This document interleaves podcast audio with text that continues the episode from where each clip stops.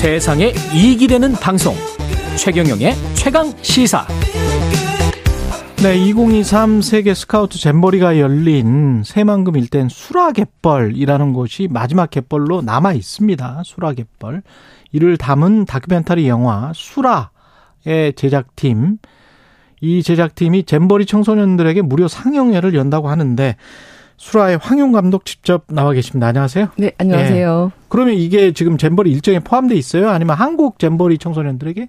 아, 아니, 아니요. 그게 네. 아니고, 공식 네. 일정은 아니고, 음. 저희가 지금 이렇게 잼버리가 파행으로 치달으면서, 그렇죠. 세계에서 진짜 한국을 이렇게 찾아온 청소년들이 고생만 하다가, 아. 또 서울로, 뭐 각지로 흩어져서, 뭐 그렇죠. 뭐 관광, 쇼핑, 음. 이렇게 이제 이런 시간들을 보내고 있는 게 너무 안타깝기도 했고, 음. 그리고 그, 그들이 묵었던 곳이 사실은 이 갯벌이었잖아요. 그렇죠. 그렇기 때문에 그 어떤 곳이었는지, 그리고 네. 지금 그 바로 옆에 어떤 마지막 그 수라 갯벌이 어. 어. 얼마나 아름다운 갯벌이 있었는지 있는지 아. 이런 것들을 저희가 영화를 통해서 꼭 보여주고 싶다 음. 이런 생각에 이제 그 잼버리 청소년들에게 한국 청소년만 아니고 음. 전 세계 전 세계 모두에게 저희가 그 초청장을 공개적으로 띄운 거예요. 아, 바로 그래요? 며칠 전에 그 아. 갑작스럽게 저희가 이제 너무 모든 것들이 갑자기 갑자기 이렇게 막 변했잖아요. 인터넷으로 볼 수 있습니까? 아니면 어떻게? 아니 영화를 저희가 극장으로 아 극장으로 극장에서 상영을 해, 한다고 그렇게 초대를 네. 했고 네. 그래서 바로 지금 방송 끝나고 네. 11시 20분에 홍대 입구에 있는 인디 스페이스라고 아. 하는 독립영화 전용관이 있어요. 예. 180석짜리 극장인데 저희가 예. 그걸 미리 대관을 다 해놓은 거예요. 예. 그래서 이제 그, 그 그곳으로 영문 자막 다 준비되어 있고 예. 그래서 어느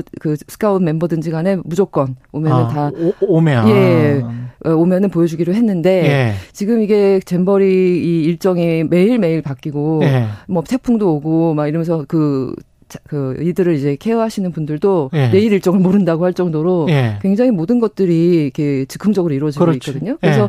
사실 오늘도 음그 퇴영식 뭐라고 해야 되지? 그 예, 끝나는 퇴영식 예. 예. 끝나는 그 행사가 예. 갑자기 또 2시가 된 거예요. 2시로 됐다고 제가 들었거든요. 그러니까 정확한 정보는 아닙니다만 제가 들은 거라. 그래서 몇 명의 그 대원들이 올 수 있을지는 저희도 모르겠어요. 하지만 그래서 저희가 어 확대했어요.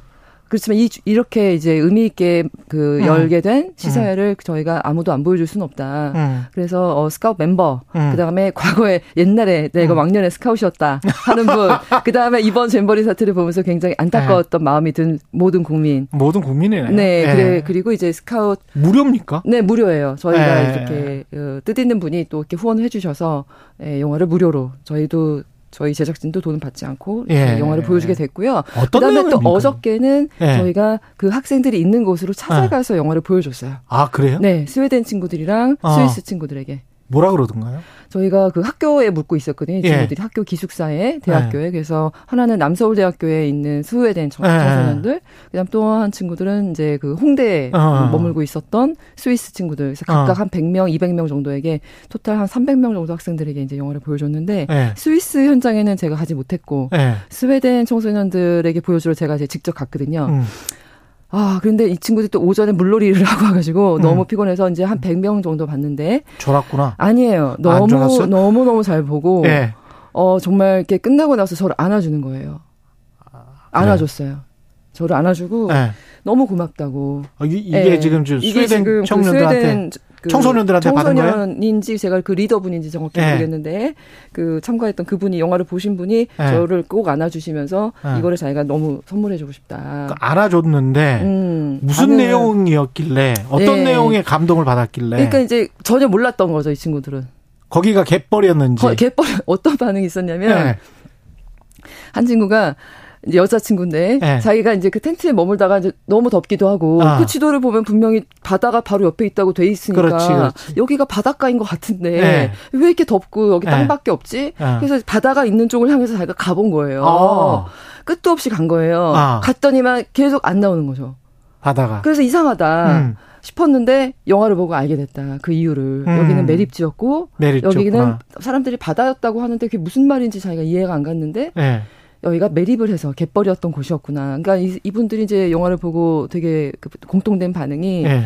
자기네들이 묵었던 그곳이 어떤 곳이었는지 정확히 왜 이런 일이 일어났는지 자기네들이 왜 이렇게 고생을 할 수밖에 없었던 예. 문제에 대해서 정확하게 잘 몰랐는데 예. 이 영화를 보고 정확하게 알게 됐고 그다음에 이 한국의 갯벌이 어 아직 뭐 어떤 상황인지 몰랐는데 이제 수라라는 갯벌이 남아 있고 바로 인근에 해창 갯벌 바로 인근에 군산에 있는 갯벌이거든요. 음. 이게 새만금 일대 마지막 남은 갯벌이에요. 그래서 음. 저희 영화는 이 수라 갯벌이 남아 살아 있고 아직 예. 어 얼마나 아름답고 소중한 생명들이 또 새들이 철새들이 살고 있는지를 보여주는 영화인데 예. 이런 것들을 보면서 청소년들이 반응이 어 친구들이 너무 슬펐지만 네. 그러나 너무 희망을 느꼈다.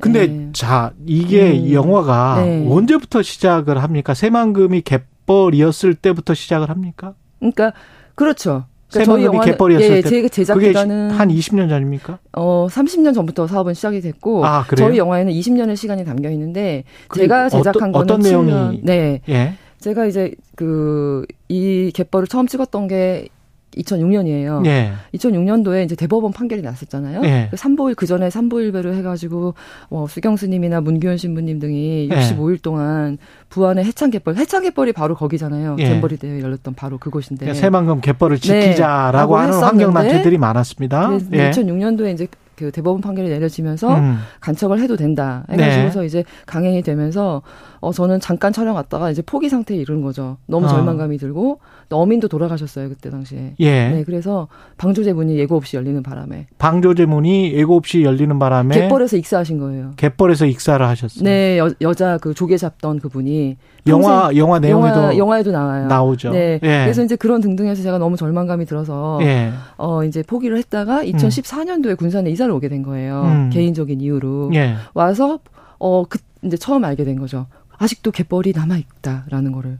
야 인간이 이걸 어떻게든 매립을 해, 깜짝 놀랐어요. 매립을 해보려고 했는데도 불구하고 네 대부분 많이 매립이 됐지만 네. 그러나 아직도 공사가 끝난 게 아니었던 것도 너무 놀라웠고 그렇죠. 네 그리고 갯벌이 남아 있다라는 거 네. 거기에 저어새나 어 알라꼬리 마도요 같은 음. 정말 음. 귀중한 멸종위 기 종들이 아직도 살고 있다라는 게 거기에 예 그리고 저희 영화에는 이제 수많은 새들이 나오는데 뭐 검은 머리 갈매기라던가 또 쇠제비 갈매기라던가 아마 교수님 이름도 처음 들어보실 텐데 음. 저도 굉장히 이제 처음 보는 그런 정말 예쁘고 너무너무 소중한 멸종위 기종 법정 보호종 새들이 40에서 50종이 살고 있는 거예요. 아직도 아직도 그리고 그곳을 지키고 그 새들을 기록해 20년 동안 기록하고 있는 시민들이 있었어요. 저는 그 점이 너무 놀라웠어요. 근데 네. 우리가 그때 이제 기억을 돌이켜 보면 네. 새만금을 개발해야 된다라고 하는 개발론자들이 다 있었단 말이죠. 네. 뭐 뒤덮 뒤덮였어요. 뒤덮여. 예. 네. 그리고 이제 뭐 전라북도가 이제 낙후된 지역이니까 네. 지역 균형 발전을 해야 된다. 네.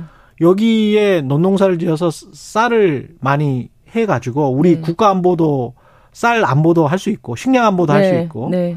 아니면은 이제 그게 나중에 이제 조금 좀 그러면 기왕 뭐 쌀은 좀 그 쌀농사도 하지만 네. 옆에 또 공장도 지을 수 있는 것 아니야? 네. 뭐 이런 식으로 이야기를 하, 다가 네. 옆에 또 골프장도 지을 수 있는 것 아니야? 뭐 이런 식 네. 이런 식으로 막막 아무거나 막 갖다 붙였다는 맞아요, 거예요. 맞아요. 그러니까, 그러니까 그때를 저희, 생각을 해보면 네, 저희가 네. 이제 저희라면은 이제 갯벌을 지키고자 하는 이 사람들이 너무 가슴이 아프고 안타까웠던 네. 게 뭐냐면 아니 애초에 사업 목적이라도 분명하거나 네. 그게 그 목적대로 사업을 하겠다라고 했던 그 목적이 지켜지기라도 했으면 그렇게 해서 뭔가 되기라도 했으면 네. 이게 사실은 어 그렇다 손 치는데 네. 그 목적이 계속 바뀌었어요. 계속 바뀌었어. 계속 네. 바뀌었어요. 그러니까 저도 이게 취재해 가지고 네. 너무 기억이 나요. 사실 네. 어, 이게 뭐 여의도 면적의 뭐 몇 배? 네. 서울의 3분의 1을 넣을 수 있을 만큼 맞아요. 엄청난 면적인데 네. 처음에 농지를 만들겠다고 음. 시작을 했다가 대법원 판결이 나자마자 농지에 대한 목적이 바뀐 거예요. 그럼 산업단지 만들겠다 했는데 지금 그 허허 벌판이에요. 와 보면 그렇죠. 황무지고 미세먼지가 엄청나게 날리는 그런 황무지만 만들어 놓고 네. 매립을 해서 그 천혜의 갯벌을 매립을 해서 사막처럼 황무지가 되어 있고 아무런 곳도 들어오지 않고 심지어 일본의 어떤 그 화학회사 도레일인가 예. 그 회사를 무상으로 100년 동안 땅을 내줄 정도로 그 정도로 지금 무의미한 그 들어오는 회사 또 화학 회사야. 네, 그런 오염 물질을 내뿜 일본 회사에게 땅을 공짜로 100년 동안 무상을 할 정도로 그 땅은 지금 놀고 있는 거죠. 아무 의미 없이. 그래서 최근에는 뭐 얼마 전에는 전라북도 도지사였던 김관영 분은 어 국회의원일 때 이제 김관영 지사죠. 지사죠. 네. 지사님은 국회의원 시절에는 카지노를 짓겠다.